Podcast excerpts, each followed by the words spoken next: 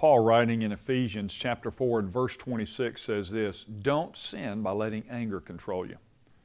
You know, the first mention of anger in Scripture is when Cain got so angry with his brother Abel that he murdered him.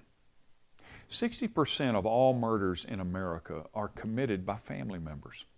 But anger not only kills others, it can actually kill you. Dr. Dr. Redford Williams, professor of psychiatry and behavioral science at Duke University, has put it this way.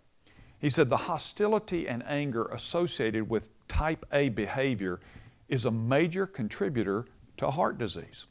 People who struggle with anger are five times more likely to suffer coronary heart disease, and people with heart disease more than double their risk of a heart attack when they get angry. Now, of course, there's a difference between anger and mere aggravation.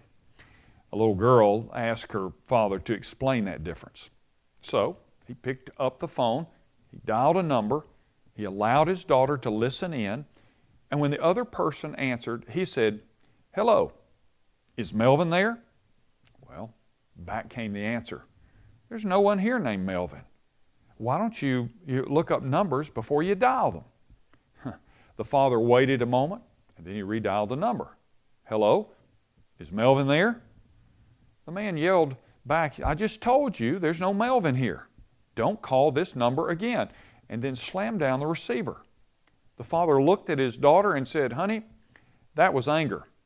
Now, let me show you aggravation. He dialed the number again, and when a voice roared back, Hello, her dad calmly said, Hi, this is Melvin. Have there been any calls for me?